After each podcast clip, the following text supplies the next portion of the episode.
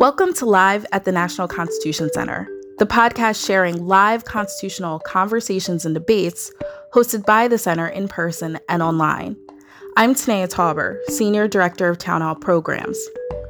William O. Douglas is the longest serving Supreme Court Justice with a career of 36 years and 211 days. So, what impact did he have on American constitutional law? The Honorable M. Margaret McKeown, Senior Judge of the U.S. Court of Appeals for the Ninth Circuit, has written a new biography of Justice Douglas. It's called Citizen Justice The Environmental Legacy of William O. Douglas, Public Advocate and Conservation Champion.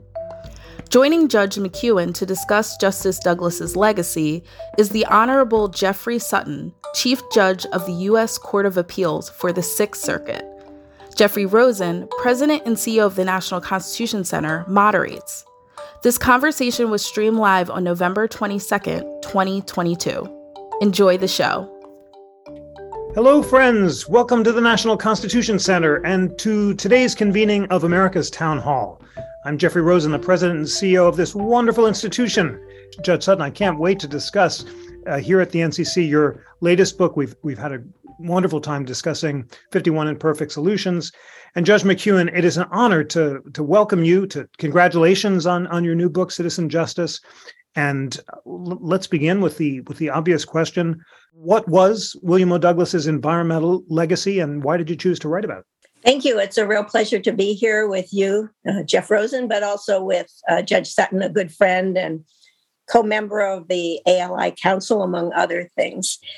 Well, his, his legacy is really long lasting. To begin, he was a band leader for the conservation movement in the 50s, 60s, and 70s, a somewhat unusual role for US Supreme Court Justice. But probably just as importantly were what I call his hiking and hollering. And that was where he was physically out hiking and protesting, usually against some incursion into wilderness or some highway that was about to be built. So he really is responsible for saving physical places from Alaska to Maine to Texas to Washington State to Washington, D.C. How I got into it was a little bit of an accident. I was snowshoeing uh, one day out in my home state of Wyoming, and I came across this homestead. And I didn't know quite where I was. I knew how to get back to where I was, but a guy came out and I said, Where am I? And he said, Well, you're at the Murie Center. And I said, Oh, I know. I know John Muir. He said, No, Murie, M U R I E. I said, Oh, okay. I don't know Murie. He said, Well, he was a celebrated conservationist president of the Wilderness Society, and his wife was called the grandmother of conservation. So, a few more discussions and some books exchanged. And I discovered a letter from Douglas to the Muries suggesting they give that very ranch to the National Park Service as a place to celebrate conservation. I thought that was pretty presumptuous, telling you to give away your house. But in fact, they did. And one thing led to another. I started to go to the Library of Congress, look at the Douglas papers, go to the Wilderness Society, the Sierra Club, um, various archives. And it was really just a lark. And someone said, Well, you should write a book. And I said, Well, I write opinions, not books. But I was really captured by his story. And that's what led to the book. Wonderful. Hiking and hollering is a great phrase. And, and the idea that it was a, uh, homonym about Murie or uh, Muir that, that that led to this discovery of letters um, and to this great project is superb. Um, Judge Sutton, uh, William O. Douglas, of course, is is well known, and people have strong opinions about him. What did you learn about Justice Douglas from the book, and did it change your view of him in any way? Yeah, thank you, Jeff, for inviting me to be with uh, Margaret. Uh, Judge McKeown is a great friend, and, and I got to say, this is a terrific book. Um, I'd read um, Wild Bill is a, a, biography out there, and um, so I knew that story, and you know I knew a little bit just from knowing federal con law and his decisions. I have to say he wasn't one of my favorites uh, until I read this book. Um, the things that came to mind, you know, I knew he was one of the longest-serving justices. That, of course, is interesting. You know, the penumbras from Griswold. Um, pretty creative decision making, which is probably not my typical cup of tea and then you know the four wives which is both salacious and I, I, suppose in ways maybe irrelevant But what is so enjoyable about this book is it shows you this other side of him. Well, it, it turns out I love hiking, and my family's a big outdoors family. So every time he's off on one of these hikes, I'm thinking, boy, I wish I could have joined him. so I, I, really enjoyed the book, and and I feel it's a really wonderful book for right now. Um, partly because he doesn't fit. You know, you think of him as progressive and inventive justice, but he's fundamentally quite libertarian. Um, you can see him agreeing with several so-called conservative justices on the current court in some areas. He was skeptical of agencies that sounds like something that's relevant at the court today. Um, there's another feature of him which is also quite current. We have, perhaps because the federal courts are so significant now, we have a lot of judges and justices going on at young ages. And he was one of the first to go on at a young age. And I think it, sh- it showed that the complexities of it, right? On the one hand, he becomes the longest serving justice. I'm sure there are ways FDR was quite happy that he has this legacy of Justice Douglas lasting till 1975. But it, it, it did show what I would consider some risks. Um, it's very hard to cloister ambition. And, you know, fundamentally, judges are in a, a, a cloistered job for the most part. Um, we're not expected to be out with elected officials. And he had a lot of ambition. He's an incredibly talented guy. Had he not been a justice, I could have seen him being president, running the Department of Interior, AG, you name it. And he that uh, that ambition, that energy, that idealism kept finding new ways to express itself. I, apparently, it took the job of Supreme Court justice took him four days of the week. Well, that left three, and I'm quite confident he wasn't using one of them just for faith. Uh, so I, he was he was doing other things in those three days, and I think they were they're terrific things. There's some complexities which we'll get into, but I must say the book is um, it's the other half of the book of Wild Bill. It, it just shows you the other side of him in a way that's just fascinating and has so many so much salience uh, for today's court, if you ask me. Well, I would just jump in when you mention he was not using the last day for faith. It's interesting because he talks a lot about spiritualism and the wilderness as his sanctuary. So that's where he put his faith was in nature, but he was a really a restless guy. And during that first decade on the court, you would think he would settle in and just dedicate himself to the job of justice. But he was meddling in politics. And although he would keep saying the court is a monastery, just as Justice Frankfurter said it, the court is a monastery. Well, that was a bit disingenuous on the part of both of them because that was some monastery he was operating in, from all I learned, because uh, he was considered as vice presidential candidate for FDR. And of course, we know that Truman was ultimately chosen, but there was a little piece of paper that said Truman Douglas, or maybe it said Douglas Truman, nobody knows for sure but Truman was chosen. And then after FDR dies and Truman becomes president, he asks Douglas to be his vice president. Now, Douglas had ambitions as president also.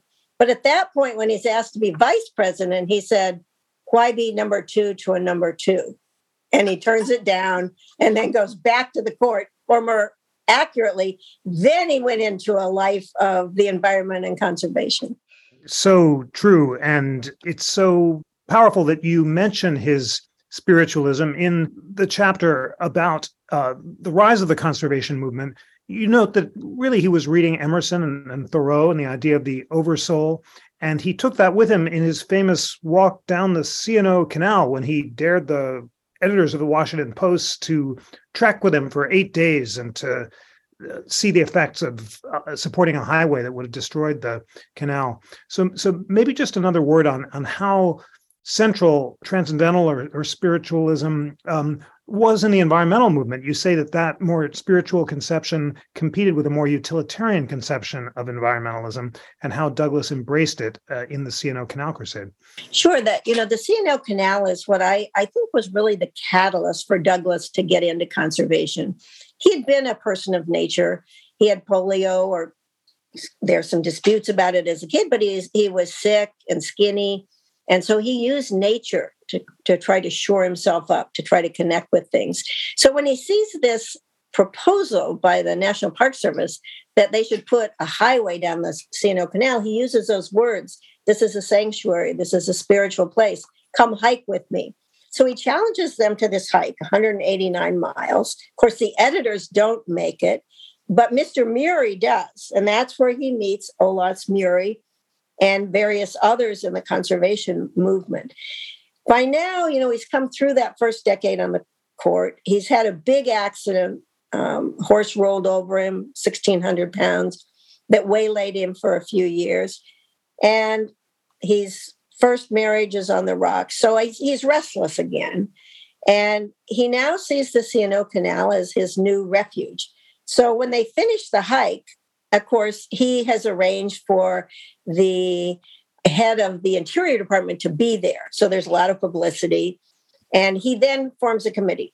He, of course, becomes the chair of the committee and he puts together this group of citizens and begins to agitate, lobby the Park Service and others to make this an historic place. And it took quite a few years, but ultimately that's what happened.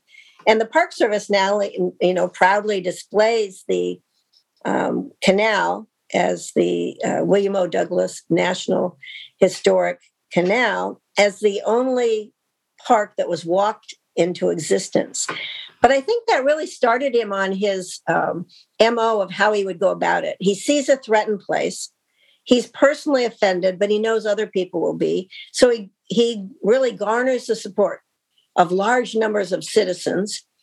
They rally with him, and then he does by using his connections, um, how to really move those levers of government, whether it's in Congress or in the agencies. And he's quite familiar with both. And then he achieves success either through legislation or designation or something else. So that was 1954, and now he's off and running such a, a powerful story, and, and that launch of his career as an environmentalist at the C&O Canal is so powerful. Jeff Sutton, your reaction to uh, his activism on behalf of the environment, uh, starting with the C&O Canal, was it appropriate for a justice then, and would it be appropriate now? Yeah, I mean, I, I asked myself, what would I have done had I gotten an invitation? I mean, let, let me just start by saying I would have loved the eight day, day hike. I mean, hearing the story, they ate pretty well for what it's worth. Uh, I don't think they were carrying all their provisions either. Uh, so that's that's that's the best of all worlds in an eight day hike. A, a, great meal at the end of it, hiking. Well, they did hike a lot, 20, 25 miles a day. Pretty impressive for a Supreme Court justice.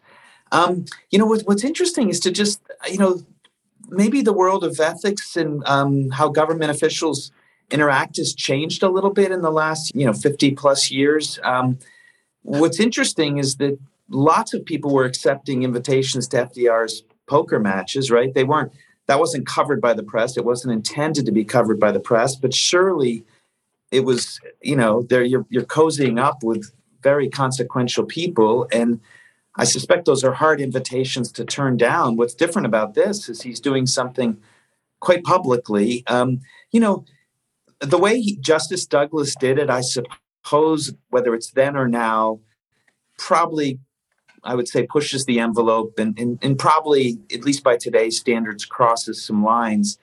You know, if you think back to it, though, had what he done been to join forces with someone else to do a public hike to illustrate the beauty of this, you know, 150, 60 mile canal, I, you know, I'm not sure that would rub me the wrong way. But that wasn't all he did. I mean, he he was writing letters to the the editor. Now, of course, if all you're doing is saying you don't think this is a beautiful spot, please join me in this hike. I'm not sure that bothers me.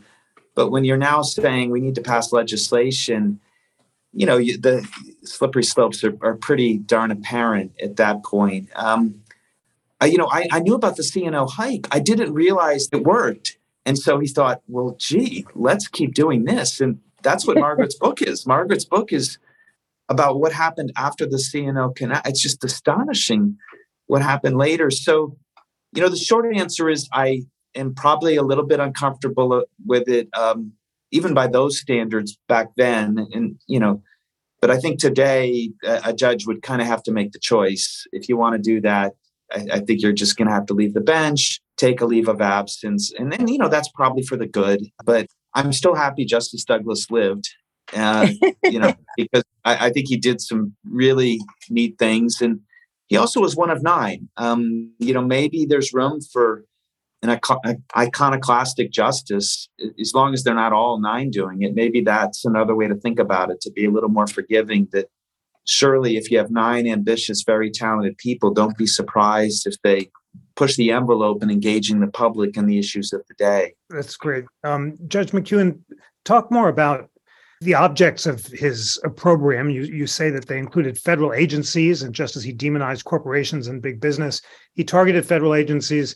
And he writes, It's not easy to pick out public enemy number one from our federal agencies. He explained in a Playboy article from many notorious despoilers, and competition is great. Obviously, you know, probably couldn't happen today, but describe that the, the and what he did with agencies, his correspondence with the Interior Secretary Mo Udall, and whether whether you think it was appropriate by the standards of his day. Sure. Well, the, I do think it's somewhat shocking to see a Supreme Court justice, particularly of that era, writing in Playboy. And when asked why he did it, he said, Well, that's what young men read. And I would like to get the story out. He, in that article, when he, he talked about the spoilers um, and his number one enemy, it was the Army Corps of Engineers, which, of course, um, are responsible for flood control and dams. And on that point, he parted company with uh, the president because Roosevelt, coming out of the Depression, was looking at all kinds of ways for economic development, and he was putting up dams. Douglas would like to have um, never had those dams. So he names the Army Corps of Engineers as his number one enemy. Another one of his enemies was the Forest Service. Um, when he was a kid, he wanted to, you know, be a forester. And uh, he certainly admired Gifford Pinchot, America's first forester. But then he said he grew up and learned that all the Forest Service does is cut, cut, cut, which of course isn't true, but that's how he played it. So he had these enemies, and they were pretty, he was pretty vocal about it. You have to also remember that back then they actually paid you to write articles. Nobody, I don't think, pays you to write magazine articles much these days. So that was a good supplement to his income, both for alimony and any other purpose that he might need it for. Um, and in doing that, he was not only dealing with the agencies, Udall was a very, very close friend, who was also dealing with President Kennedy and President Johnson. And I think one thing maybe that I brought to the book that other books about Douglas haven't really commented on is this ethical issue. So I was looking at him both in terms of the incredible contribution he made to the environment, but also through an ethical lens of did that bring him into conflict when it came to cases? And did it really implicate the separation of powers? And I, I say it does. He famously mm-hmm. said, I'm going to bend the law against the corporations and in favor of the environment. And he has a range of powerful opinions, um, including most famously the Sierra Club and Moore case that did arguably just that. So maybe uh, Judge McKeown, maybe you could set up his environmental cases, and then Judge Sutton can can respond. Sure. Well, certainly um, he made that statement. I know it's been disputed but of course, one of the people who disputed it has died. So I couldn't interview that person, but there is uh, documentation that he made the statement. So I, I, just took it at face value. I know it's been disputed. But I would say, uh, apropos of what uh, Judge Sutton said earlier about him being a libertarian, his view was that the Constitution's purpose was to get the government off the backs of little people. So you see that throughout his opinions, and um, whether it's environmental opinions or others. Of course, his most famous opinion was really a dissent. And there I would say, of course, he's a big dissenter. He dissented almost in 500 opinions, and about 40% of those, or 45%, he was the lone dissenter. So that's a little unusual. And even when you stack him up to later dissenters like Justice Scalia or Justice Stevens. He, he was really a king of dissents, I would say. So, how did this all play out in his opinions? Well, Sierra Club v. Morton, of course, is the case where Walt Disney wanted to build a ski resort in the middle of this pristine valley in California. The Sierra Club sued to stop that, and they took a gamble. So instead of really arguing, here's one of our members, they hike here, they're going to be implicated, they really pled it as if the valley or the mountain was going to be implicated. And the Supreme Court didn't have a, a lot of truck with that, um, basically said, no, you have to have an actual person who's been harmed or damaged. And they sent it back. Ultimately, Walt Disney dropped their plan and the case went forward and the district court had you know in on amendment let it go forward. But douglas did something there i think was really kind of one of his um, centerpieces.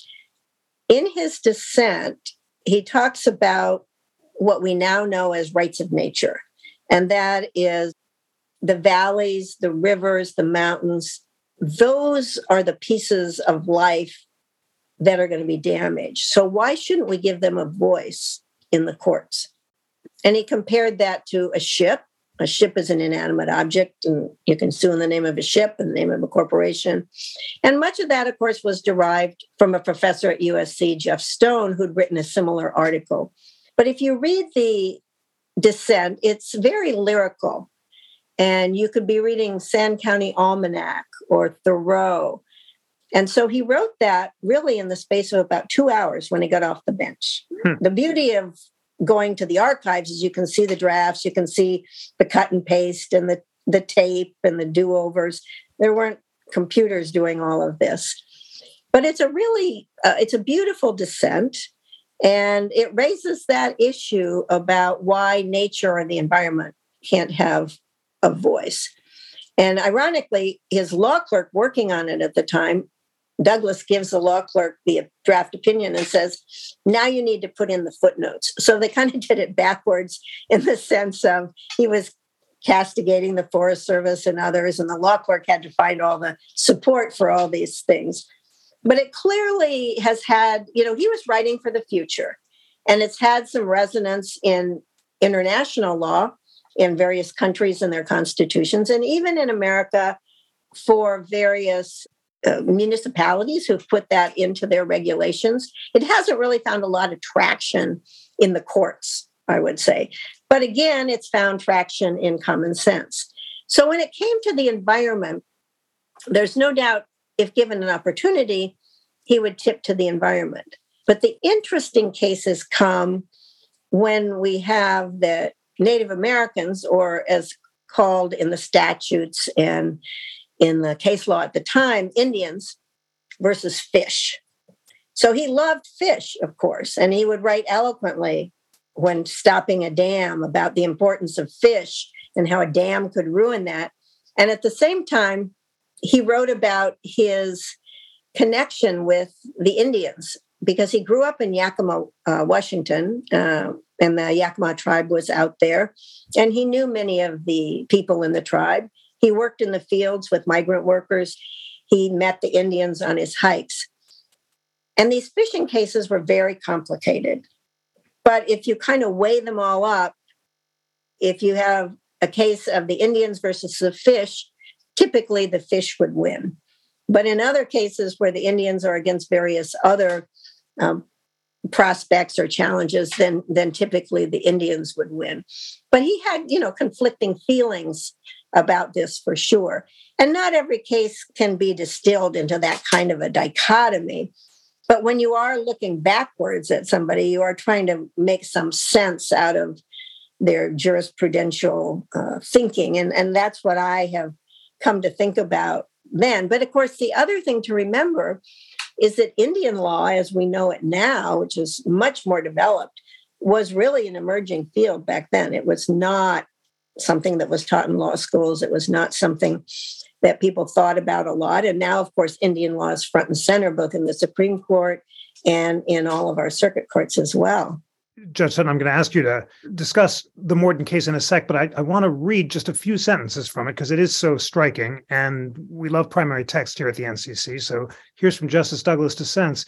First, he says contemporary public concern for protecting nature's ecological equilibrium should lead to the conferral of standing on environmental objects to sue for their own preservation. See Stone, should trees have standing toward legal rights for natural objects? And he says so it should be as respects valleys, alpine meadows, rivers, lakes, estuaries, beaches, rivers, groves of trees, swampland, or even air that feels the destructive pressures of modern technology and modern life. I'll, I'll stop there, but that'll give everyone a great sense of his unusual prose. Judge Sutton, what, what, what, do you make of this remarkable piece, and what is its current influence in the Supreme Court's law of standing, if any? Well, one thing I want to just bracket, maybe we can come back to because I want to ask uh, Judge McKeown this. He was such a quick writer, um, and some of his writing really was very, really terrific. Um, he wasn't known for polishing and polishing, but he had this poetic, lyrical component. I'd just be curious if she had any thoughts on the source of that because the guy was a really quick writer. He didn't rely on law clerks. He did it all himself, which is, you know, quite impressive. I would say I share the sentiment um, in that opinion, uh, but not the legal conclusion. Uh, I certainly know what he's saying. Um, I, you know, do I think it's problematic to say trees and fish have standing to file lawsuits? That that's a pretty big stretch, and, and you know maybe that maybe the best way to put it is that's exactly the kind of thing we ought to experiment with in the states before we we nationalize that kind of approach. Um, you know, for what it's worth, he, he has had a big impact. I mean, a third of the states have these clauses in their constitution that require their legislature to look after the environment in every single law they pass. It's like a NEPA for every statute in a state. And those and the states also don't have Article Three standing, so they they they allow all kinds of lawsuits, letting the the rocks, the trees, the fish, the water sue. Um, so there is room for this approach in the states, but you know, it, it you have to admit it was outside, you know, against the current when it comes to federal law at the time. But the, the, the other thing that I just the book made me think about is um, so often I found myself agreeing with what he's doing. Like I hate the dams. I'm a fly fisherman. The dams have ruined these streams, and you know I I tear down every single one of them if I could but I found myself thinking, you know, would he have been more, would it be more effective today, or would it have been more effective then to follow the conventions? You, you can push here and there, but then write a concurrence as opposed to a dissent. And a concurrence that says, listen, I, I can understand why we have these requirements of injury, being animate, whatever it is um, and that there's limits of the federal courts in terms of our policy making. But let me just tell you why this is a silly policy or why this would be a great policy. I mean, if you go back to Griswold, the contraception case, you know, Black and Stewart in their dissents, you know, said this, you know, Connecticut, and I think Connecticut, Massachusetts were the only states that still banned contraceptives. And they just said these are silly laws, they're medieval, there's no place for them. So you know, keep in mind, I don't think there's a problem with that. I, I think there's actually a lot to be said for um, a really intelligent, you know, justice to explain maybe the best way to handle the policy. Uh, you know, the conflict between the fish and the Native Americans is a cautionary tale. It, it proves once you go down this road, it gets very hard. I mean, you know, it's not easy being the Secretary of the Department of Interior. I mean, you can you can have the best most progressive values if you, you're going to run into complications and you know then think about property rights and so forth. So it does get complicated if you decide you get to figure it all out. And i suspect that's what started to happen with that line of cases. Fascinating and, and important to remind us of the conflicting interests on both sides here. One, one more sentence because this is the one i remember from law school. He's t- talking about the mineral king valley where the ski resort is supposed to be built. And he says, Mineral King is doubtless like other wonders of the Sierra Nevada, such as the Tuolumne Mountains and the John Muir Trail. Those who mm-hmm. hike it, fish it, hunt it, camp it, frequent it, nice parallelism there, or visit it merely to sit in solitude and wonderment are legitimate spokesmen for it, whether they be few or many. Those who have that intimate relation with the inanimate object about to be injured, polluted, or otherwise despoiled are its legitimate spokesmen Uh, Judge McKeown, this is a dissent. Did it get any traction in the law? Did lower courts cite it? And uh, what's the status of trees having standing today? And, and how, how important it is in the bigger picture of Justice Douglas's work? Well, I, I think it's important because it highlighted the importance of the environment and the importance of nature. It did not have a lot of traction. We've seen some cases filed in local courts, even federal courts, where this was attempted but rebuffed. Although one could ask, you know, what's the difference between saying, I have a hiker who stepped on this land versus I, a public interest group, am representing this land or this river or this valley. So we have a lot of fictions in the law. This is just one fiction too far, at least according to the majority of the court.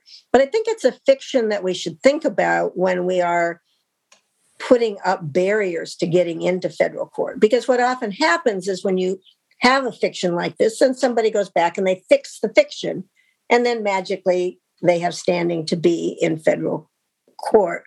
So what he was doing here, I don't think he thought he was going to, by any means, convince his colleagues. And he didn't usually spend a lot of time trying to do that. He said famously, The only soul I have to save is my own.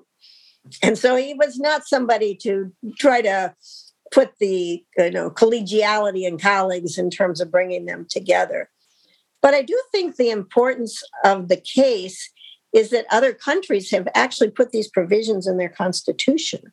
And as um, Jeff said, you know, the states have comparable provisions that could be interpreted this way. And, and I think he was somebody who also saw um, the states as uh, both a positive and a negative.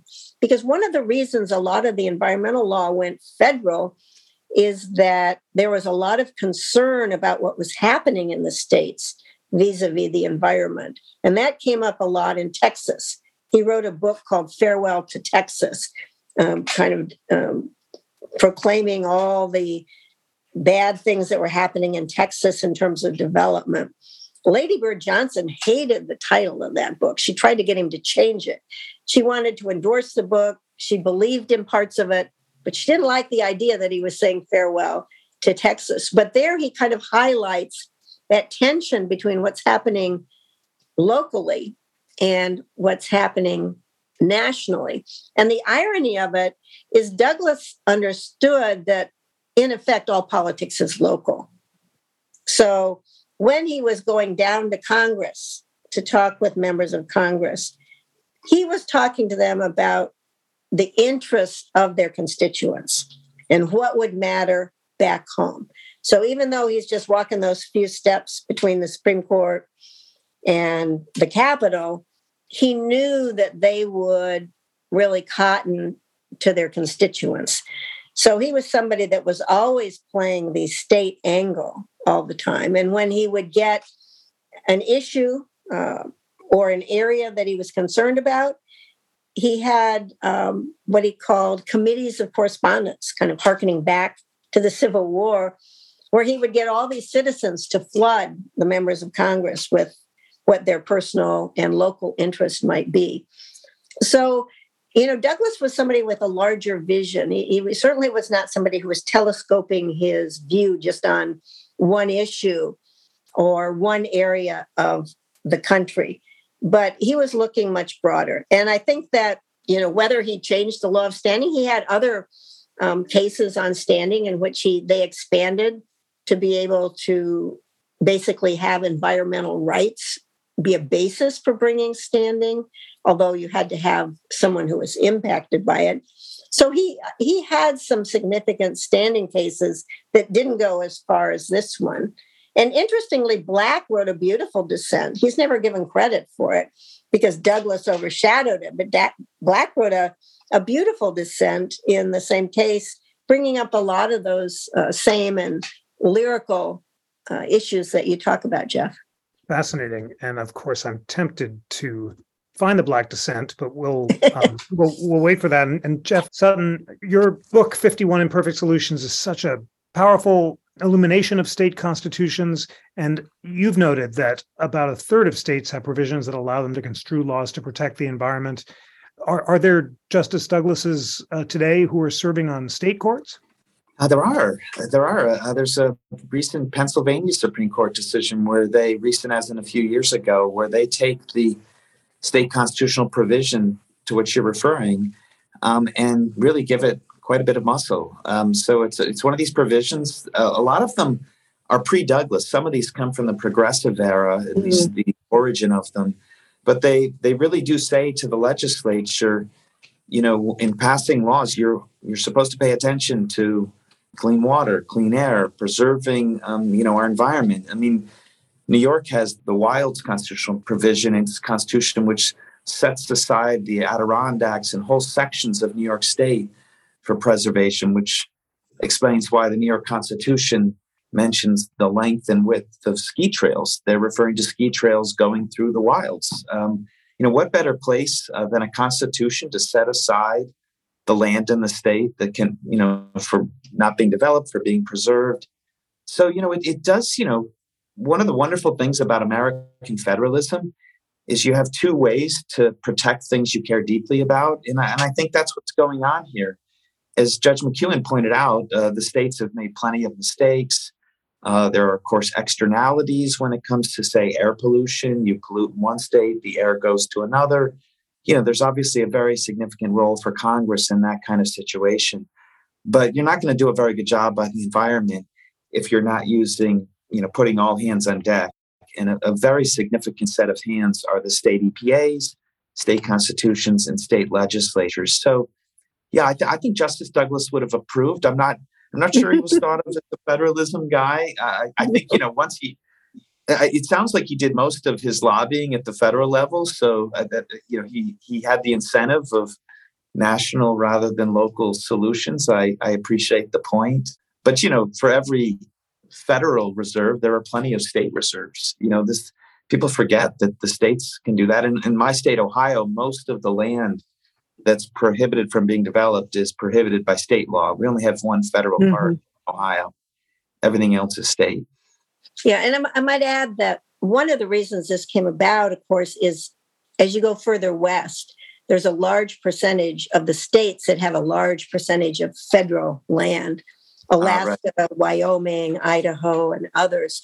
So that brought the focus, I think, to federal attention because there was such a significant amount of the states uh, that were federal land or that are federal land even today. Yeah. Margaret, where his writing was he just, yeah. just a, a, smart guy? I mean, you wouldn't have guessed it. Rural Washington, itinerant preacher as a father, and suddenly he's this terrific writer, or at least his first drafts are terrific and fast. Well, some people say his first drafts were his last drafts, and uh, of course, and one of his uh, observers at the Supreme Court said sometimes he sent in what they called airplane specials that were decidedly drafted on the airplane between Washington and when he was flying out to his cabin in Goose Prairie, and Washington D.C. and Goose Prairie, Washington. But you know in terms of his writing uh, it has been criticized as as being somewhat loose and sloppy sometimes but then when he writes you know from his heart in fact that may be some of his better writing i think. And you're right he didn't use the law clerks for this. They had to they did some research they looked up footnotes but he did all the writing himself and that's why he would only have two law clerks and other justices would have three law clerks so, uh, you know, his writing um, has been criticized by some as not being tight enough or precise enough. But, you know, he has a number of opinions, whether, you know, in the criminal justice area and others, where he was really breaking new ground. And, and many of those cases have held ground uh, later on. And I think the thing about Douglas is that he didn't need he didn't want to spend any more time on anything than he needed to. Brennan said he was one of the few geniuses he had ever met and i, I think that's true from everything you read is that he was a genius. And it was he was a genius with a diffuse brain. Hmm. so he did his supreme court work And then he was on the trail, or he was climbing, or he was traveling to Russia with um, Bobby Kennedy at the behest of uh, President Kennedy. So he lived life to the fullest. There was not a minute left in his day. And yet, when he was out in the wilderness or on the trail, I mean, that was his sanctuary, that was his getaway and his downtime. Other people might have thought, well, that seems strenuous to go mountain climbing, for example, as opposed to sitting by the fire and reading a book. But I also think he was a big reader. And that is one of the reasons that he was such a prolific writer is that he read so much. If you count his academic books, he wrote probably 50 books, just astounding. You have a little ways to go, but I know you're trying to catch up with him. Not going to happen. just well, well, let's talk about his most famous and and, uh, and, and most controversial opinion, uh, Griswold versus Connecticut. You, you note in, in the book, uh, Judge McKeown, that although the Constitution doesn't explicitly mention privacy, Douglas wrote that specific guarantees in the Bill of Rights have penumbras formed by emanations from those guarantees that helped give them life and substance. You note also that scholars derided the decision, and Justice Clarence Thomas famously has a plaque in his chambers mocking Douglas's theory please don't emanate in the penumbras. It's a very memorable phrase, and it sums up the criticism that this was just too loosey goosey, written too quickly, and not good constitutional law. What would you say your study of his environmental record taught you about Griswold, and, and do you think Griswold is convincing or not? Well, I think the right of privacy is very convincing, and it's a question of how you frame it. Now, the penumbras of the Constitution, there had been some discussion. He wasn't the first to suggest that there were penumbras of the Constitution, but of course, he's tagged with that. And then, um, and I do get a big smile out of the Justice Thomas plaque uh, because Justice Thomas disagrees with that. But the others who joined him had different rationales for how you would get to privacy. And I think that's an interesting aspect, particularly of a, of a court with, you know, where you're sitting with nine justices. They all agreed on the core principle of privacy. And to my mind, that was the most important thing to come out of that decision. And we're seeing that now. And I, I don't want to get into the abortion decisions, but when you see all of the other issues that we're seeing, particularly with internet privacy, with government surveillance, there's no doubt that the United States, which has no federal constitutional right written in specifically, in contrast to, for example, Europe and other places, that the right to privacy has really become front and center now. And so I think that principle has very significant traction now. One might frame it differently than he did, but I think it's important. And you know, he had he had ways to turn a phrase that were appealing. And in that way, he was writing not just he, he never wrote for scholars, let's put it that way. And he would be the first to say that. He was not writing for a scholarly analysis. He was not writing a scholarly treatise.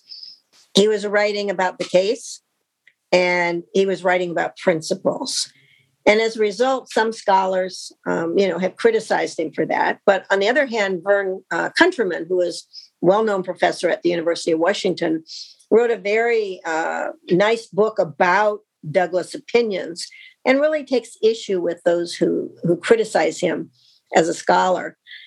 I didn't undertake a biography of Douglas, and for obvious reasons, there have been several written and because I was really focusing on his environmental opinions, and they're pretty tight. Another example is the case of a dam in Idaho. It was the first time that the Supreme Court stopped the building of a dam. And they didn't say you couldn't build a dam, but they said the agency had to go back and give further reasons of why they had granted a dam permit under these particular things. And so it's kind of interesting, as, as Jeff said, he likes to go fly fishing, and uh, fish don't love those dams. And in some ways, you know, Douglas was a canary in a coal mine. He was saying, don't build the dams. And so what's happening today? Many of those dams are actually coming down. He was saying, be careful of pollution. He warned about pesticides. He warned about the killing of sagebrush and um, other species. So, a lot of the things that he wrote about, and along with Rachel Carson, was like being a canary in a coal mine saying, This is going to be a problem. And he was right. It has turned out to be that pollution and pesticides and dams have been not only a public policy debate, but have turned out to be an on the ground, real life um, proposition in terms of the environment. So, in that way, you know, you could say that he could have packaged his message better in some ways. And in the same way on the court, he didn't try to, you know, corral all of his colleagues. He was packaging his message through Good Housekeeping, Playboy, of course, but Good Housekeeping, Ladies' Home Journal, National Geographic, and others. So he was speaking to America, and he was speaking to America at a time when we were in this growth period coming out of World War II. Highways were everywhere, and no one was really seeing could there be a downside to, for example, building a highway through an area that was primarily minority populated in a city. And people weren't necessarily raising the issues. So I think that's where you have to give Douglas some credit is he raised the issues not just in his opinions, but also in his incredibly prolific writing. Uh, Judge Sutton, what do you think of Justice Douglas's opinion in Griswold versus Connecticut? Do you agree with it or not? And, and tell us about the broader conservative critique of it.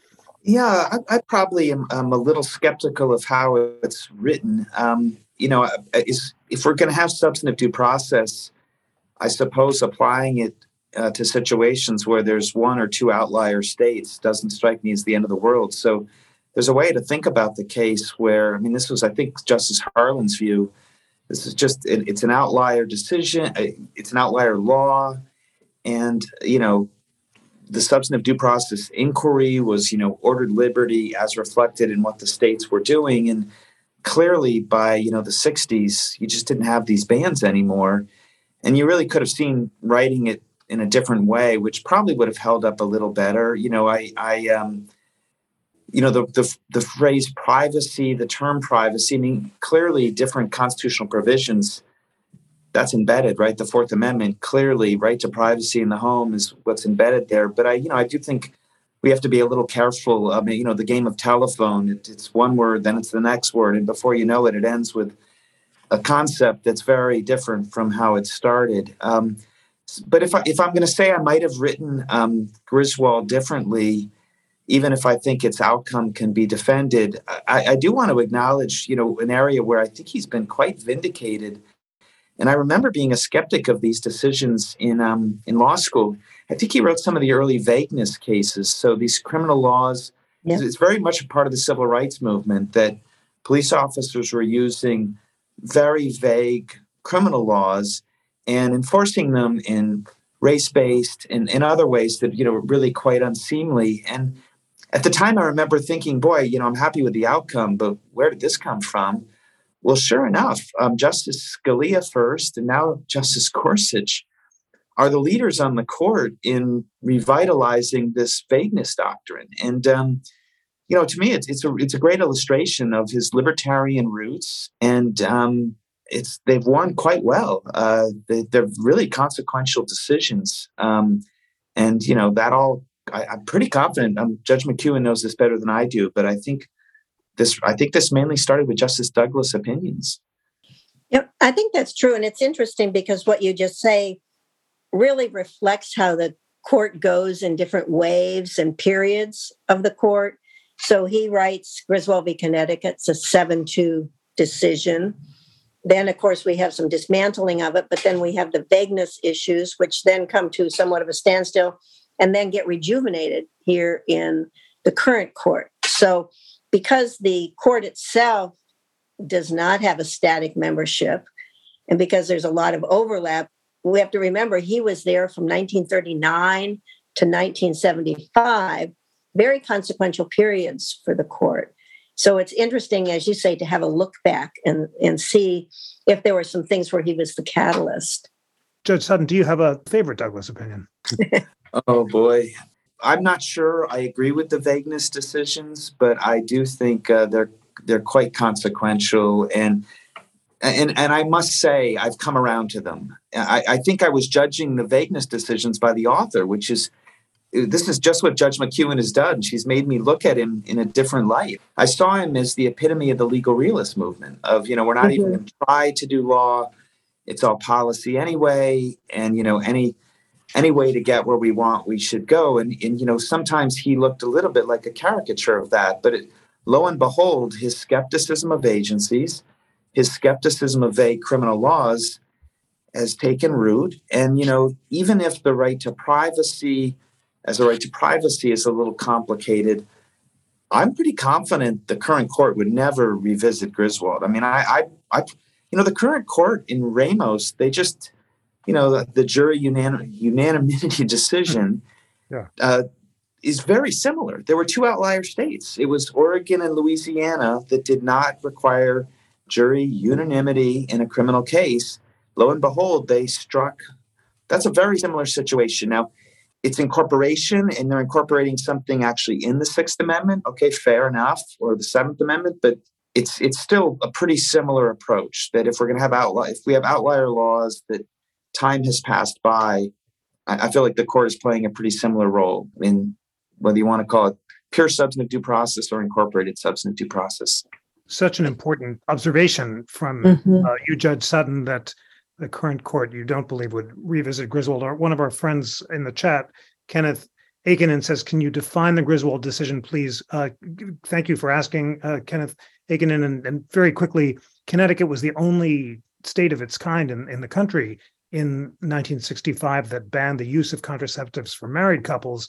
The court wrote an opinion by Justice Douglas that struck down that law, and noting that a bunch of different constitutional pro- provisions protect privacy, including the First, Fourth, and Fifth Amendments. And Justice Douglas said the foregoing cases suggest specific guarantees in the Bill of Rights have penumbras formed by emanations from the guarantees that give them life and found a broader right to privacy. And as uh, Judge Sutton said there were narrow ways to decide the case, including the fact that mm-hmm. Connecticut was a big outlier. And, and Judge Sutton thinks that g- given those narrow options, the case would come out the same today.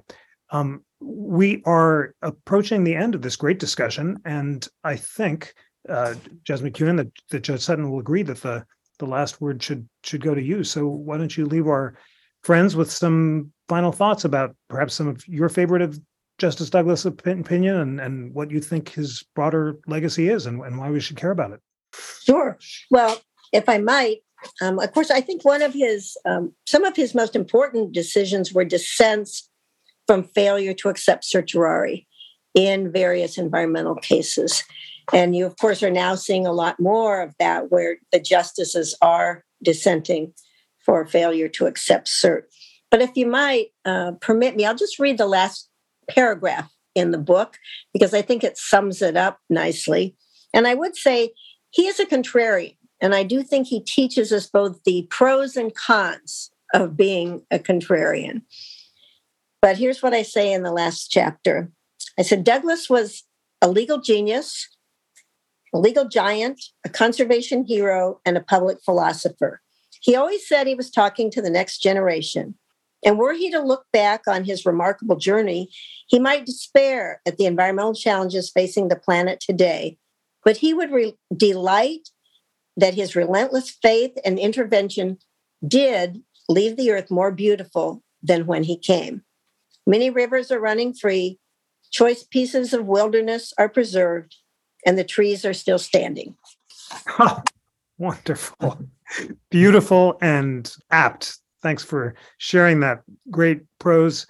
And thank you so much, uh, Judge McKeown and Judge Sutton, for, for, for such a great discussion. You're both such models of thoughtful, principled judges who are also writing wonderful books that can really teach us about the law and our history in all sorts of unexpected ways. So, on behalf of the National Constitution Center, Judge McKeown, and Judge Sutton, thank you so much for joining. Thank you. Thanks for inviting us. Today's show was produced by John Guerra, Lana Ulrich, Sam Desai, Melody Rowell, and me. It was engineered by Dave Stotts. Research was provided by Emily Campbell. For a list of resources mentioned throughout this episode, visit constitutioncenter.org/debate. While you're there, check out our upcoming shows and register to join us virtually. You can join us via Zoom, watch our live YouTube stream, or watch the videos later in our media library at constitutioncenter.org slash media library. If you like the show, please help us out by rating and reviewing us on Apple Podcasts or by following us on Spotify. On behalf of the National Constitution Center, I'm Tanea Tauber.